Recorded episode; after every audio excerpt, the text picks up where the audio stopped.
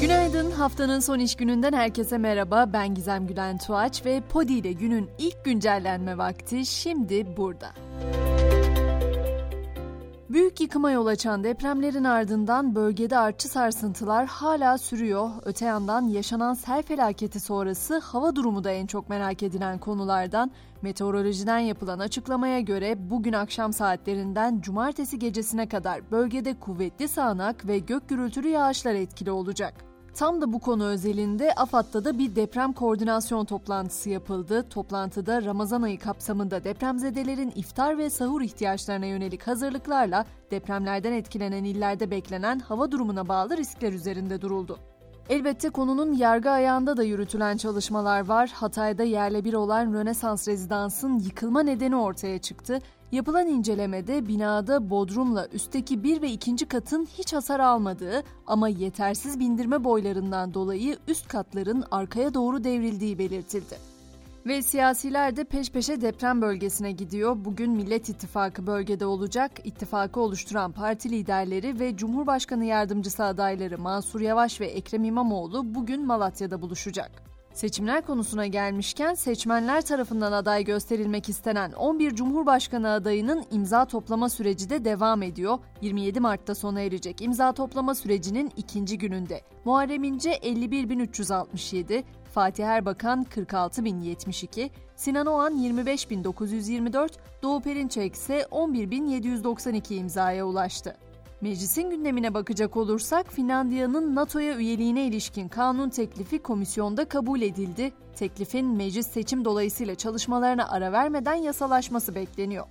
Cumhurbaşkanı Erdoğan'ın yaptığı en düşük emekli aylığının 7500 liraya yükseltilmesi açıklaması sonrasında ise emeklilerin zamlı maaşları ne zaman yatacağı merak ediliyor. Emekli maaşı düzenlemesinin haftaya yasalaşması, zamlı maaşların da Nisan ayında yatması bekleniyor. Gelelim dünya gündemine. Fransa'nın ardından Almanya'da da ulaştırma sektörü greve gidiyor.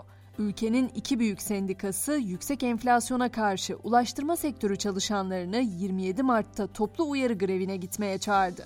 Öte yandan Avrupa'da Ukrayna-Rusya savaşıyla başlayan enerji krizi konusu da hala gündemdeki yerini koruyor. Doğal gaz alımlarında büyük ölçüde Rusya'ya bağlı olan Almanya, önümüzdeki kış enerji krizinden kaçınmak için şirketlerin ve hane halklarının gaz kullanımını kısmaları gerektiği konusunda uyarıda bulundu.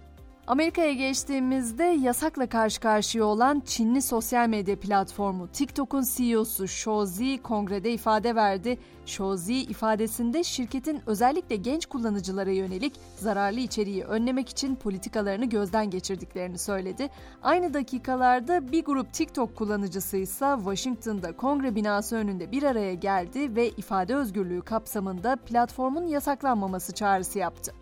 Ancak CEO açıklamalarını yaparken iki ülkeden daha yasak kararı geldi. Uygulamanın Çin hükümetine yakınlığı ve dünya çapında kullanıcı verilerini elinde tutmasıyla ilgili endişeler nedeniyle İngiltere parlamentosu ve İskoçya hükümetinde tüm elektronik cihazlarda uygulamanın yasaklanacağı açıklandı. Yeni bir çağ beraber dünyada resmen değişiyor desek yeri artık iki soyadı kullanımı da yaygınlaşıyor. Hollanda'da bebekler her iki ebeveyninin soyadını da taşıyabilecek. Temsilciler Meclisi'nden sonra Senato'da da kabul edilen yasa 2024'te yürürlüğe girecek. Artık spor diyelim. Futbol Disiplin Kurulu Fenerbahçe Teknik Direktörü Jorge Sus'a bir maçmen ve 130 bin lira para cezası verdi. Portekizli teknik adam Beşiktaş maçında takımının başında olamayacak. Kurul ayrıca Galatasaray Başkanı Dursun Özbek'e 21 gün hak mahrumiyeti ve 50 bin lira para cezası, Fenerbahçe Başkanı Ali Koç'a ise 200 bin lira para cezası verdi.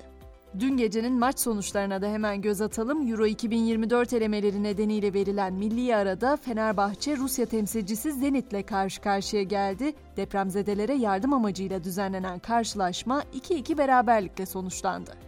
Pota'da ise Avrupa Ligi'nin 30. haftasında Anadolu Efes deplasmanda Alba Berlin'in konuğu oldu. Temsilcimiz mücadeleden 95-93'lük skorla mağlup ayrıldı.